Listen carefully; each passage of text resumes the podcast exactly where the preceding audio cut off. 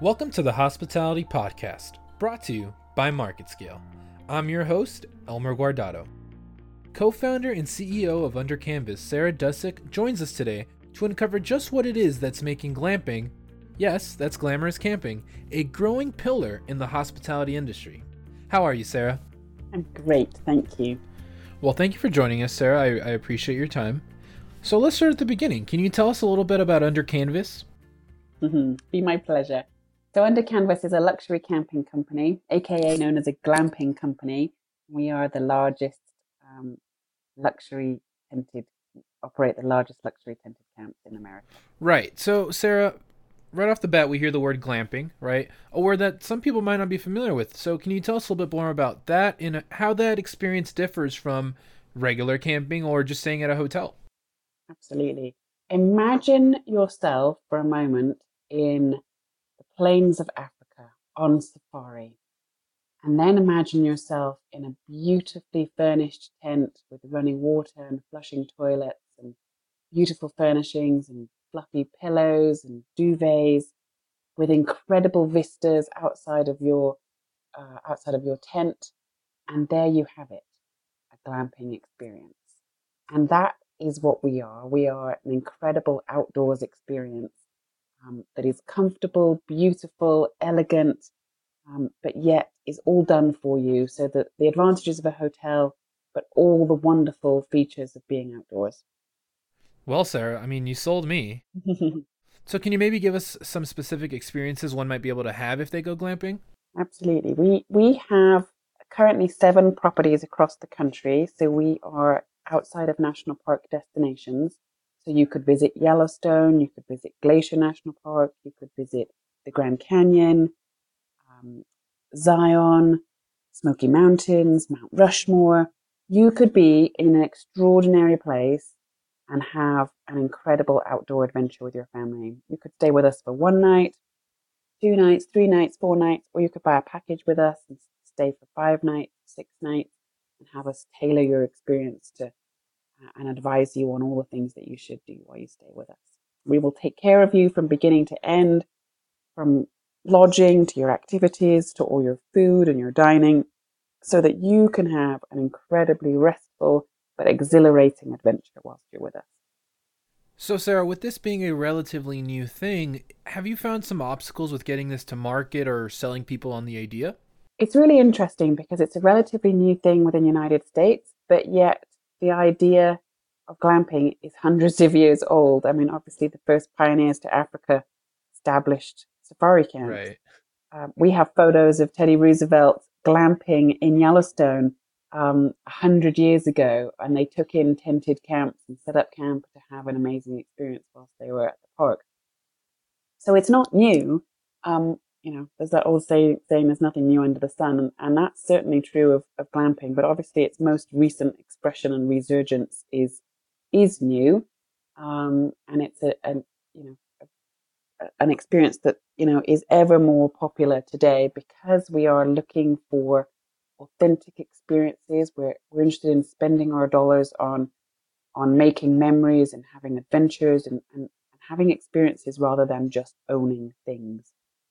Um, and so we've certainly seen the incredible rise of experiential travel over the last few years in particular, and certainly um, believe that in the technological age that we are living in today, that people are longing for um, moments in time when they disconnect from technology and they reconnect with the people that they love.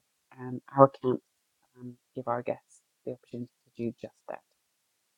So then, Sarah, if this has been a thing, you know, for a longer time and, and you know, relatively new in the U.S. as a concept, why is now the right time to strike? Why is glamping now becoming a thing that people want to embrace? Well, um, I I can only say um, the why for me is just a longing for authenticity.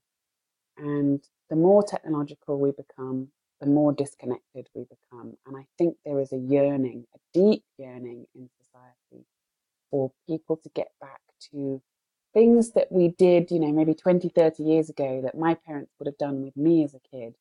Um, there's a yearning to get back to basics. There's a yearning to get back to something that's authentic and real and not digital.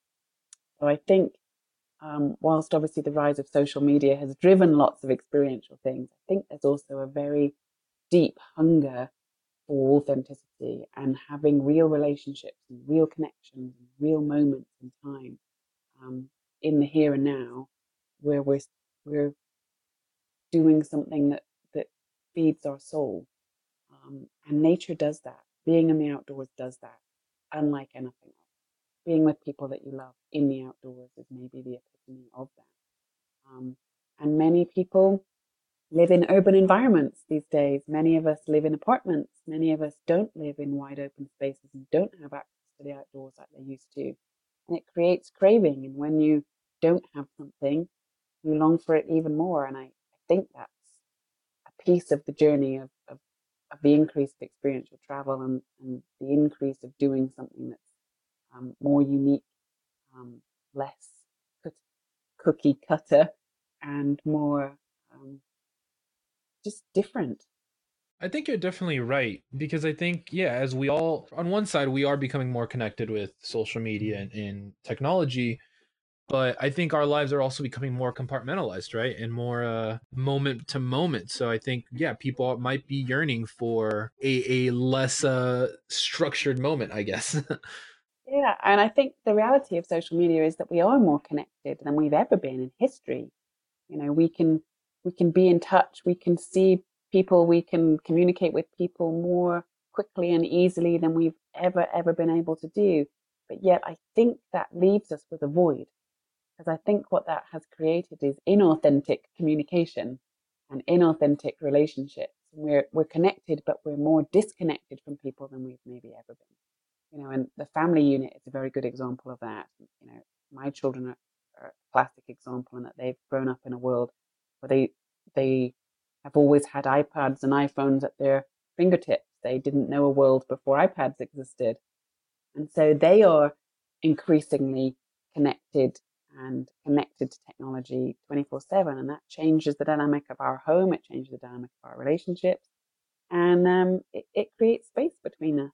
And I think you know, we hear from our guests time and time and again gosh, this was such an incredible experience kids spoke to us. We had adventures together.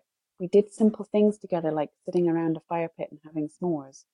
Um, simple things that we take for granted, but yet are not normal uh, for most people to be doing. Right, right. So, Sarah, going back to the the growth of glamping, has this become a, a more affordable experience? Has this become a easier uh, an easier of a sell, I guess? Um, because I think there there might be still kind of a stigma with it being a, a luxury only experience, right? Absolutely. That that was the one of the biggest drivers for us when we launched our company um, back in 2009. We could see um, the safari experience was known as exactly that. It was known as a high end experience, you know, available only for the select few, and obviously you had to travel thousands of miles, you know, across continents. And what we wanted to do was bring the safari experience to the US and make it mainstream and create and be a bridge for people to the outdoors. And that's what we did. So uh, you can stay at our property and spend you know, $100 a night, $150 a night. You could spend $10,000 um, for a five night trip for a family of four with us. So there's a huge price range, um, you know, to be accessible to large numbers of people, to not be exclusive and not to be only pitched at one demographic demographic group of people, but for the able to, for the average family to be able to have a vacation with us in this way. Right. So, Sarah, I want to talk a little bit about the American Glamping Association. So, this is something you're, you're working on, right? I am. Yes, we just announced um, just about a couple of months ago that that we will pioneer and launch um, the American Glamping Association this year. So why is this something we need? Why why do you think this is a do you, I mean do you think this is what's going to take glamping from, you know, a quote unquote fad to a, you know, a staple in the hospitality industry? I think it will be a step in that direction. Yes, indeed. I, I think what we've noticed obviously we've been in the in the business for almost 10 years in the US and obviously seeing how the industry has developed in this country over that and seeing more and more people come into the space and feeling a responsibility, I, I guess, to um, protect the industry, see the industry grow, see the industry become more established and become um, a recognized experience for travelers that is normal. In the same way that sort of Airbnb shook up um, vacation rentals, you know, 15, 20 years ago, the glamping industry is doing the same for the hotel industry um, in terms of creating alternative um, accommodations that, you know, people who would normally stay in hotels would, you know, may consider going glamping. And we particularly have discovered that our key clientele is are not people who generally are used to going camping. You know, maybe they're boomers who have out, outgrown or long for a more comfortable experience now. But more and more, we're seeing our consumer as being someone who is not connected with the outdoors and has no camping experience, and therefore they're, they're people who would traditionally stay in hotels. So providing them with an alternative, and, and therefore creating a movement that helps the consumer, helps create clarity around what glamping is and it isn't, and creating a, a, parameters for certain standards so that the consumer can know this is a good fit for me. This this is not a good fit for me. This is what I will, you know, this provider is, you know, one I can trust. Um, and I think that's a big part of growing the industry. Have there been any unforeseen hurdles in, in trying to you know, solidify glamping in, in the American Glamping Association? I don't know um, if there are any hurdles specifically, but but any time you try and pioneer something and, and you step into new territory, you are always coming up against obstacles. And for me, every time we set out on a new path and we, we break boundaries and we, we, we pioneer into new territory where no one's gone before, my expectation is that we will, of course, encounter obstacles. Um, I always look at those obstacles, though, as opportunities because I know once we overcome, we get to a new level, um, we our trajectory will be totally changed because of what we've overcome to get where we are, and that's certainly true of my own business um, under Canvas. You know, every time we've we've tackled insurmountable odds against us, um, and we've overcome, we've known uh, a new level of wisdom and insight and fruitfulness because of the challenges obstacles that we have seen as our opportunities. Right, right. So, Sarah, before we let you go, uh, we want to play a little game with you. I'm gonna I'm gonna start a sentence, and you're gonna finish it for me. All right? Okay. When Sarah goes glamping, her one must-have item is a book a book. That's a good answer. Question number two. The most unlikely place you've seen a glamping trip is? Hmm. Uh, Lapland. Ooh, that is that is an unlikely place.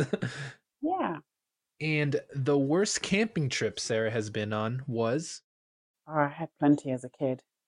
Endless, endless amounts of terrible camping trips as a child in the lashing rain. I'm British, so we every year we we camped in the rain, which was usually fairly miserable. Did that have any uh, direct correlation with where you are now?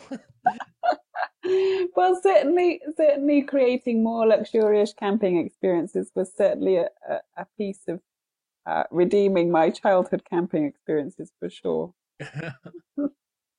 so, Sarah, my last question for you is on your road to getting glamping solidified in the hospitality industry, what are you excited for in regards to the future? What's got you excited? I am so excited. I think the future is so bright for us because I think we've barely even begun to scratch the surface with uh, what we are doing and what other people are doing. And I'm excited to see glamping become mainstream. I'm excited to see. Um, I feel like glamping is is relatively well known, but there are still so many people who have no idea what it is and I'm excited to see glamping become a household term. I'm excited for Under Canvas to, to be a mainstream brand uh, and to be well known, a household name across the country. Well, I wish you the best, Sarah. Thank you for joining us today. You are so welcome. Thank you for listening to today's podcast. If you'd like to find out more or listen to previous episodes, you can go to marketscale.com/industries and subscribe to articles, podcasts, and video content for your favorite industries. I'm your host, Elmer Guardado. Have a good day.